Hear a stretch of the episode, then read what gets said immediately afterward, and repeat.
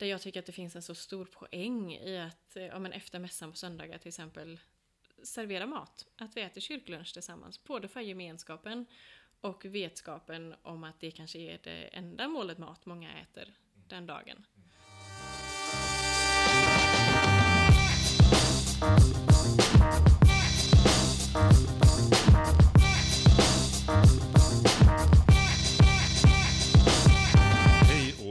Välkomna till Inför söndag. En podd om kyrkåret där vi inspireras, provoceras och fördjupar oss i söndagens texter.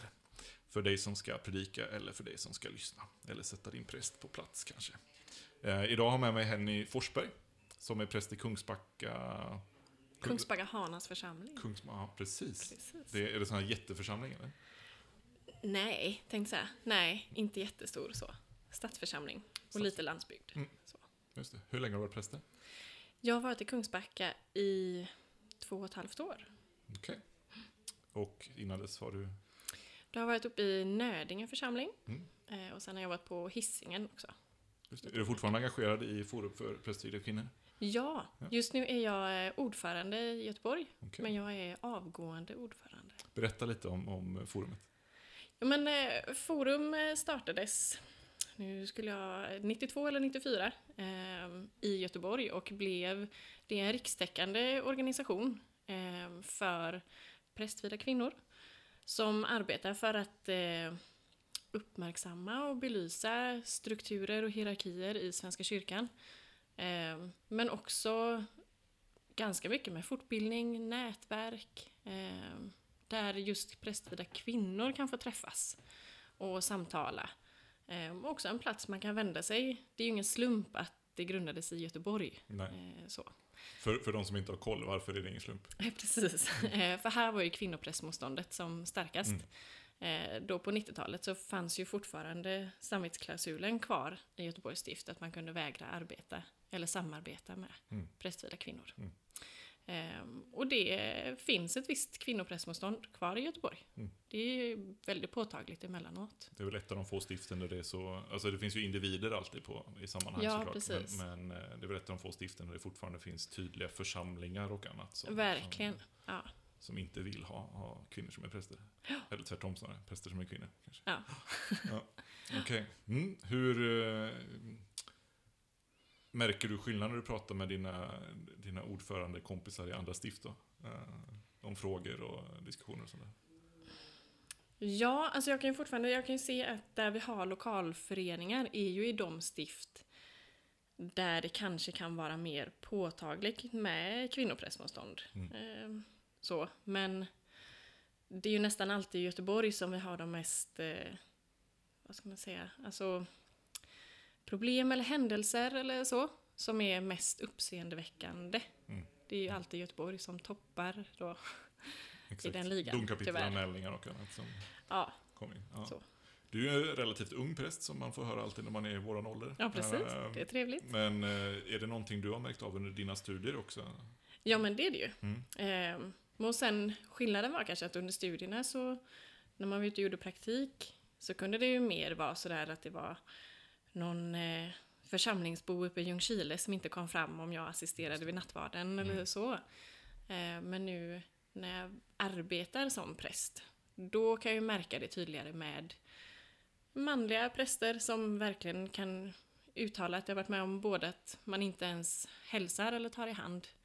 Eh, eller också att man uttalat säger att jag tror inte på det där och nickar Det- menande. det där. Så, ja, precis. Mm. Ja, det, jag är glad att du är präst i alla fall och att du är här. Eh, Jag känner inte så väl, men, men det, det intryck vi har fått är att det är gott. Jag vet också att du, du brinner för, eller jag har fått intrycket, där kanske är en fördom, eh, men att du brinner, att du är lite av en, en brobryggare ändå och tycker att det är viktigt att liksom, att försöka hålla ihop kyrkan även när vi inte är överens. Eh, Ja, Jag har fått en sån vibb i alla fall. Jag har hört dig säga olika saker eller läsa lite texter och sådär. jo men absolut. Och det är väl just det här att eh, verkligen vi ska älska varandra och behandla varandra med respekt och kärlek. Och det är ju det som är eh, det kristna uppdraget. Mm. Liksom. Och det, det är värt att komma ihåg. Även om vi inte har samma övertygelse om allting så är det grunden. Liksom. Tack för det. Vi eh, befinner oss i eh, fastan, i alla fall när ni hör det här så gör vi det.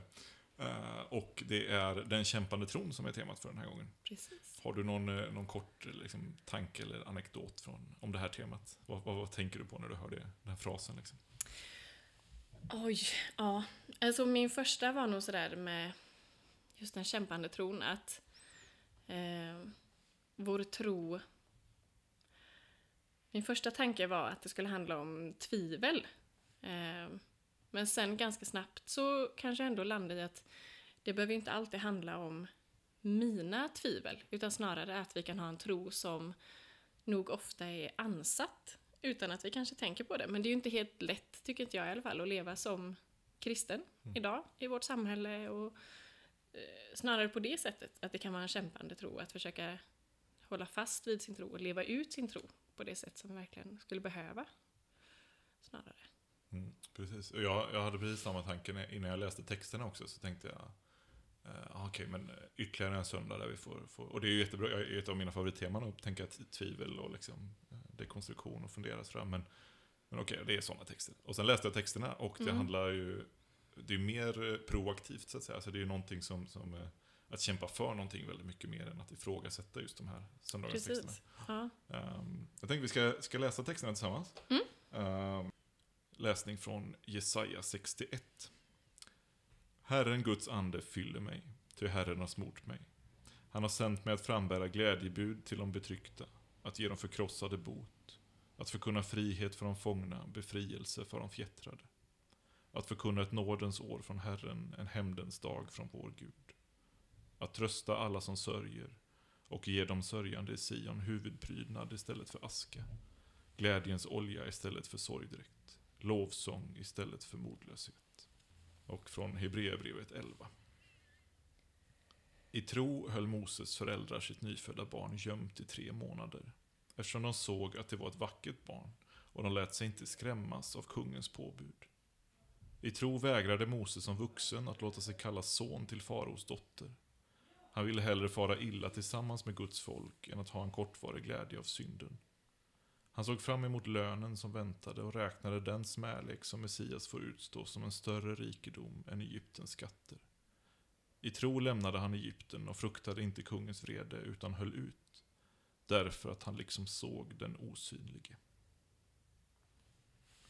Jag läser ur Markus evangeliet 14.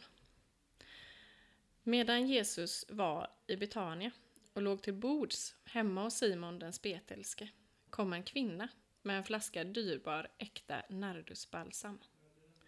Hon bröt upp flaskan och hällde ut allt sammans över hans huvud. Några blev förargade och sa till varandra, vilket slöseri med balsam. För den oljan hade man ju kunnat få mer än 300 denarer att ge åt de fattiga. Och de grälade på henne. Men Jesus sa, låt henne vara. Varför gör ni henne ledsen? Hon har gjort en god gärning mot mig. De fattiga har ni alltid hos er. Och dem kan ni göra gott mot när ni vill. Men mig har ni inte alltid. Hon har gjort vad hon kunde. I förväg har hon sörjt för att min kropp blev smord till begravningen. Sannerligen, överallt i världen där evangeliet förkunnas ska man också berätta vad hon gjorde och komma ihåg henne. Här är också en sån text, det finns ju en hel del i evangelierna där jag kan känna medlidande med lärjungarna. Att man tänker, men de tänker att de har, de har fattat nu och nu Mm. de ska ta hand om de fattiga och sådär och så får de ändå skäll. Att det är ändå något som är fel. De brukar få kritik för att de inte fattar de här grejerna. så. Ja, precis. Och så när man äntligen tror att de har gjort det så är det ändå inte rätt liksom. Eh, vilket ju också eh, såklart då är mänskligt. Eh, att det är ju så vi har det. Vi tror väl hela tiden att vi har fattat och så har vi inte det liksom. Men eh, jag kan ju också tycka synd om dem emellanåt. Verkligen. Det är inte alltid som, som Jesus är den lättaste. Folk brukar säga att han är så himla pedagogisk ibland. Ja. Och, ja, det är han ju absolut på ett sätt, men, men ibland undrar man ju också Antingen är ju lärjungarna väldigt dumma, eller så är det väldigt svåra saker han kommer med. Alltså han Ja. vänder ju upp och ner på typ allting, så det kanske inte är så konstigt att de inte fattar. Liksom. Precis. Hur skulle de fatta att han ska dö och uppstå liksom? Sådär? Det är ju inte så lätt att inser jag. Nej men precis. Mm. Jag tycker det är roligt i Hebreerbrevet-texten här så står det att Moses, höll, äh, Moses föräldrar höll sin nyfödda barn gömt i tre månader eftersom de såg att det var ett vackert barn. Ja, Det är jättehemskt. Ja, det är ett fult barn, honom behöver vi inte gömma. Men Precis. Moses, han, han gömmer ju för han är vacker. Antagligen finns det väl säkert något djupare där bakom det där ja vackra, det är men- säkert något hebreiskt ord där som är Exakt. något särskilt. Men ja, det, låter inte, det låter inte jättebra. Helt Nej. enkelt. Nej. Ehm, tack. Um, jag, jag tänker att vi kan börja med, med Markus evangeliet. Mm. Ehm, och här i Markus så är det ju så att hon inte nämns vid namn, den här kvinnan. Eh, jag har för mig, och det borde jag ha kollat upp innan idag, att hon nämns vid namn i något annat evangelium. Ehm, kanske Johannes eller något sånt där. Mm. Eh, men jag vet inte. Men, men det är ju ganska spännande då att Markus, som är det tidigaste evangeliet, är den som säger att vi ska alltid komma ihåg henne. Och glömmer hennes namn. Mm. Alltså det, det är liksom... Bra jobbat, Markus. Liksom. Ja, och det är väl en sån man kan bli eh, så trött på och förbannad över också. Att eh, men här kommer äntligen en kvinna som gör någonting och som hon tydligen alltid ska bli ihågkommen för. Mm. Ehm, och samtidigt så tänker jag, man kan ju också skjuta in det då under den här att Jesus vänder ju ofta upp och ner på saker. Mm. Att eh, det är hennes handling och inte hennes namn eller person eh, på det sättet som är det stora.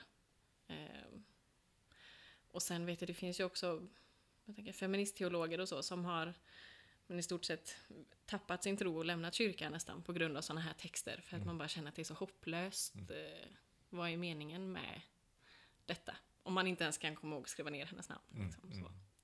Vad säger du om det? Du är ju uppenbarligen kvar. Ja, precis.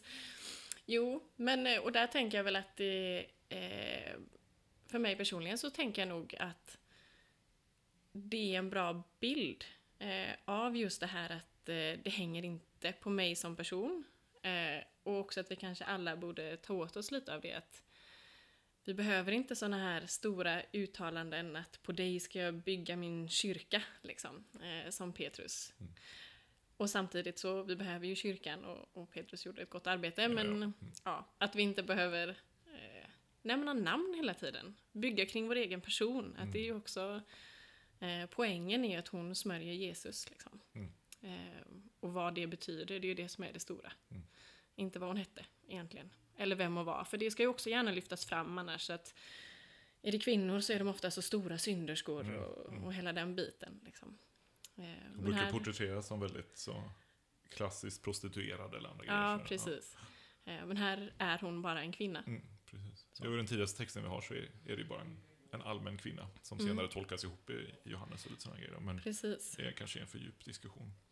Eh, jag, jag tänker just det här alltså, att Bibeln är skriven av män, liksom.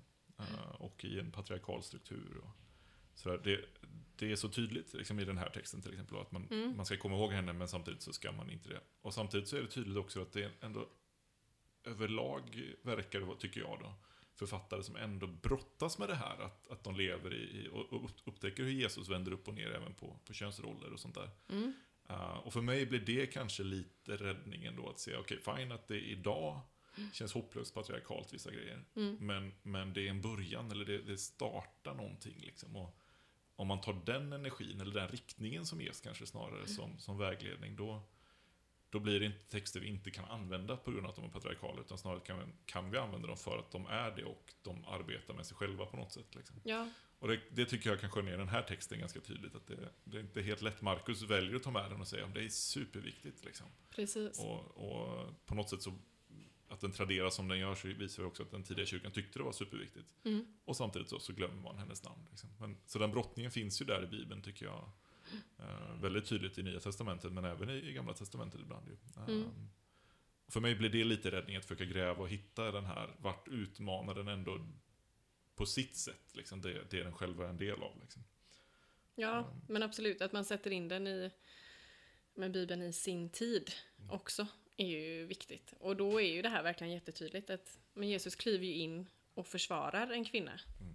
Och bara det är ju stort för de som har skrivit den här texten. Liksom.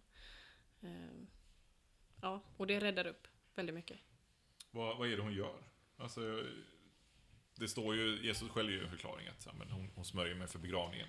Precis. Men vad, ja, har du, har du, vad, vad gör hon egentligen? Det är ju en ganska konstig grej det hon håller på med. Ja, det är hon det ju. rusar in där hemma hos någon som hon, ja, det vet vi ju inte, Simon kanske kände henne. Ehm, Nej, precis. Ehm, ja, för det läste jag väl någonstans eh, inför här också att ofta så var det ju bara kvinnorna i den närmsta familjen som var med vid måltiderna. Eh, men det står ingenting om hur hon har kommit in och vem hon verkar vara eller eh, sådär heller. Så det är också lite märkligt att hon dyker upp där, kanske hemma hos honom. Ehm, men jag tänker att det fascinerande på något sätt också är att hon hon någonstans måste ju ha vetat eller anat eller haft något mål med det här just att hon häller ut allt det här och smörjer honom över hans huvud liksom och eh, det som kvinnorna inte fick en chans att göra vid graven. Eh, Just det, precis. Sen då. Ja, det har jag inte tänkt på, men det är ju sant. Att precis, hon, hon gör ju det som inte kommer ske. Nej, precis. Eh, och som ju också var just kvinnornas uppgift Mm. att ta hand om. Eh, att hon kommer dit och tar hand om den här uppgiften. Mm. Och sen är nästan det stora att hon säger ju ingenting. Hon är ju helt eh, tyst. Mm. Och det kan man ju... Å ena sidan då det här med ja, kvinnor ingen talan, att man, man inte gav henne någon röst. Eh, och snarare så tänker jag att det... Hon kliver ju fram och vågar möta döden och lidandet som Jesus ska utstå. Eh, ordlöst. Hon behöver inte säga någonting utan hon kliver in och handlar liksom. Eh, ja, Verkligen. Och ibland kanske det är...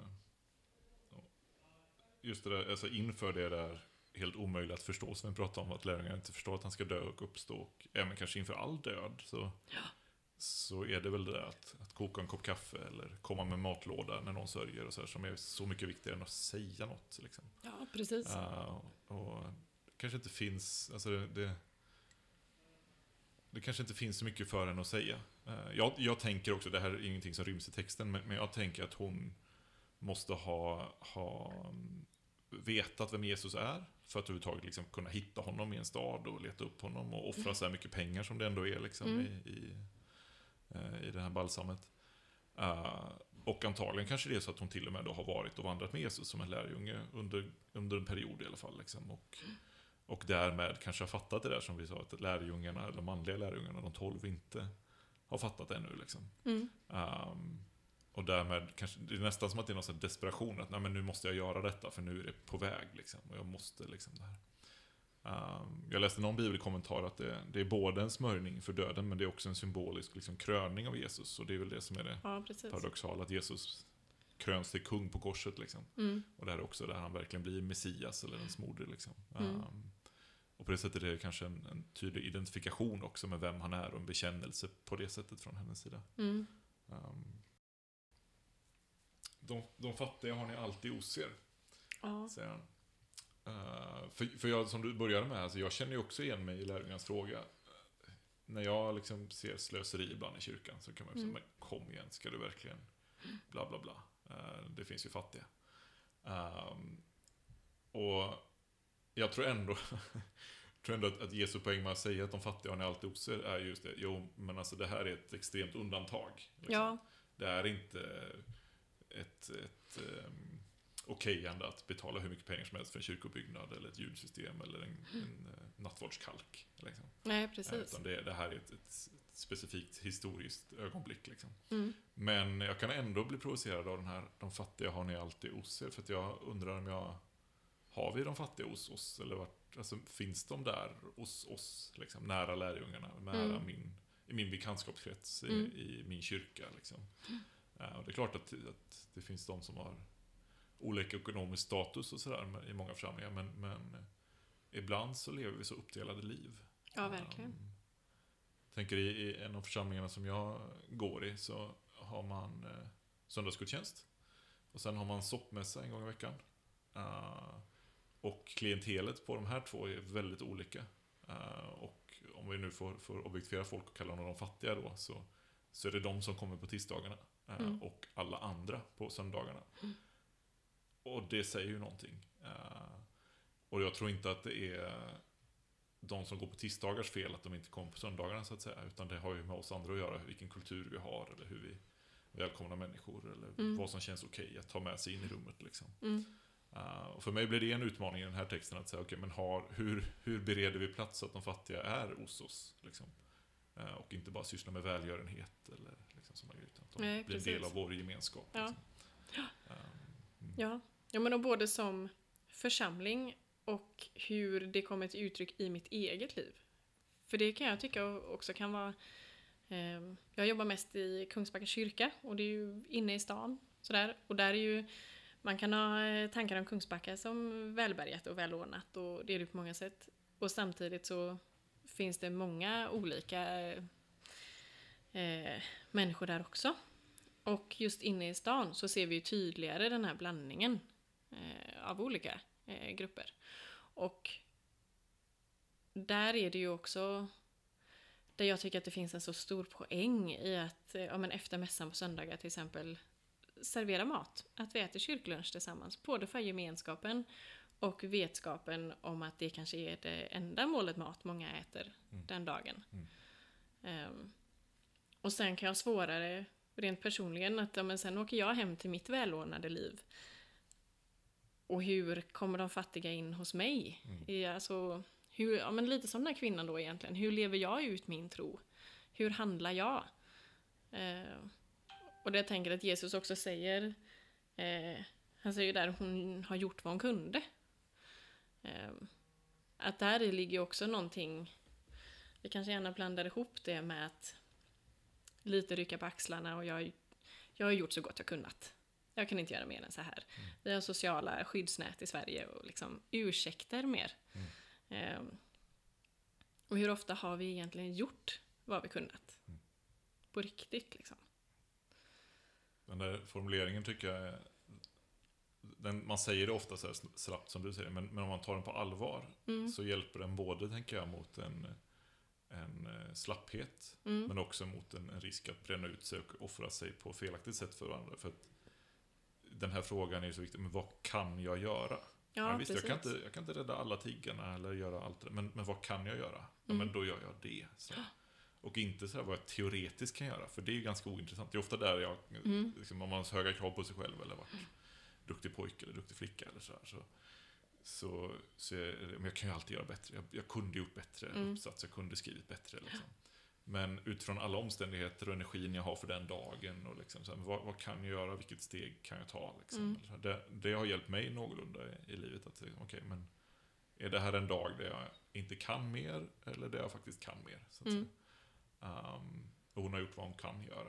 Uh, alltså hon har på något sätt hittat den där avvägningen, tänker jag. Att, eh, och hon måste ju varit skitnervös, tänker jag, när hon rusar in där. Eller jag tänker att hon rusar in i det här huset. Liksom, och uh, gör, det är helt opassande i den här kulturen. Liksom, Ja, att hon, hon tar den här platsen och berör Jesus på det här sättet. Liksom. Mm. Uh, det kan ju inte varit helt. Eller så är hon askaxig och mycket modigare än vad jag är. Jag vet inte. Men, men jag skulle ha varit livrädd i den situationen när man Ja. skulle utmana så starka sociala koder. Liksom. Ja. Um, ja, det är spännande. Jesaja-texten är ju Jesu, liksom, brukar ibland kallas för Jesus eh, manifest, liksom. Alltså hans politiska eh, program när han står i, synagogan och, och börjar sin verksamhet, så är det det här han citerar. Mm. Um, och det handlar ju om det här jubelåret som ska komma. Eh, hur bra koll har du på jubelåret? Eh, jag anar att jag inte har så Ja. bra koll. Det här är inte ett prov alltså, utan det här var mer ett så här, kan, kan du hjälpa mig? Här? Nej, men jag, jag tänker just det här eh, befrielse för de betryckta. Att det, och det är väl det som är också den här söndagen under de här texterna, att det är en av nycklarna liksom. Ehm, och också då det som lärjungarna, eller de börjar prata om att men det här hade ju kunnat hjälpa de fattiga.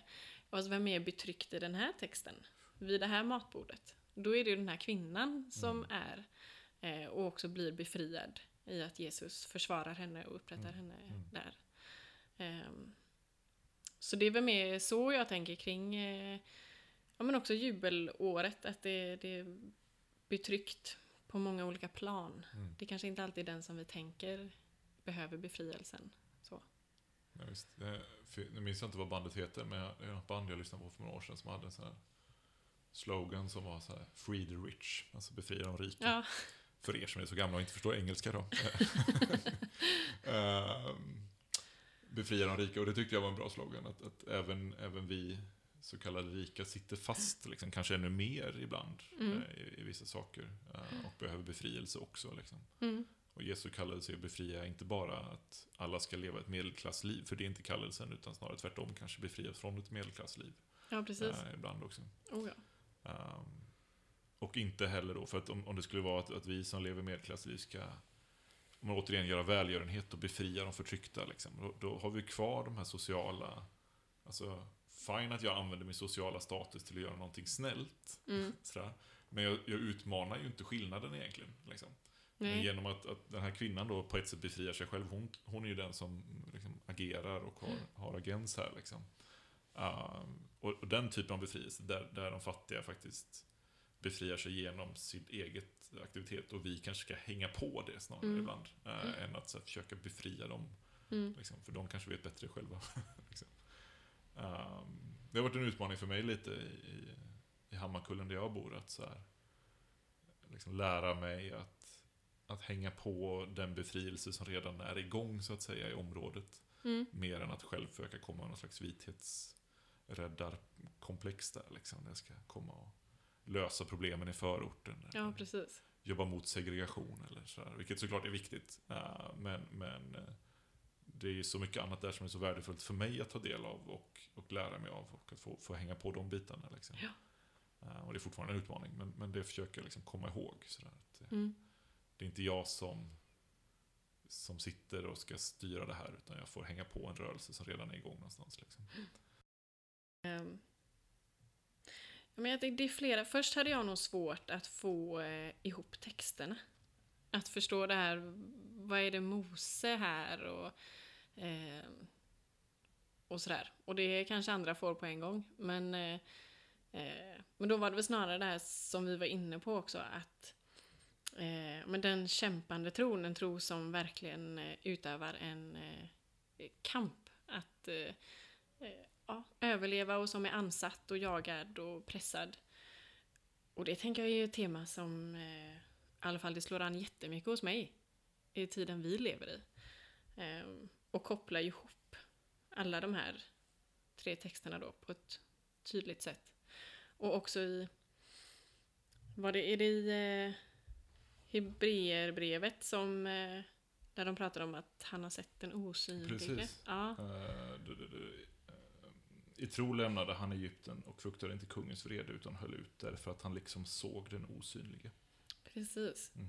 Och där tänker jag att eh, den här kvinnan har ju också sett den osynlige. Att det, är ju- det är ju också en koppling, liksom, att hon har ju förstått. Hon har Eh, blicken liksom. Ja. Mm. ehm, och sen kan man ju alltid, jag tänker också, hon kanske inte ens förstår det själv varför hon inte gör det här. Eh, men det är ju någonting som har talat till henne. Mm. Precis som att- kvinnorna vid graven och att det, det är någonting som man har förstått. Ehm, och att det är en stor del också av tron. Att ha sett den osynlige. Och det går ju nästan inte att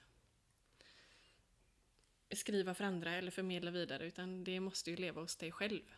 Så. Det är ju lite av en motsägelse att se något som är osynligt. Ja. Eh, det- ja, det är spännande. Tänker på berättelsen, jag läser Barnens Bibel för min son lite grann. Eh, första reflektionen är att shit vad omoraliska texter det finns. Ja. Eh, som gör nästan, till och med att de redan är barnvänliga i liksom, den varianten får jag ibland nästan censurera dem och så tänker jag samtidigt, jag kanske ska, jag- kanske ska jag inte censurera dem. Men, men, ibland, men, men där eh, så finns det en berättelse om hur Mose ber om att få se Gud och så eh, är han inne i någon klippskreva eller vad det är, en grotta och så ser han Guds rygg liksom.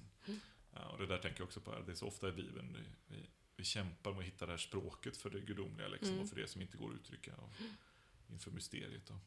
Och ibland kanske det är precis som vi sa om den här kvinnan, att det, det, orden kanske förstör ibland. Vi Ja, får använda poesi eller annat för att närma oss det där. Ja. Men just det som...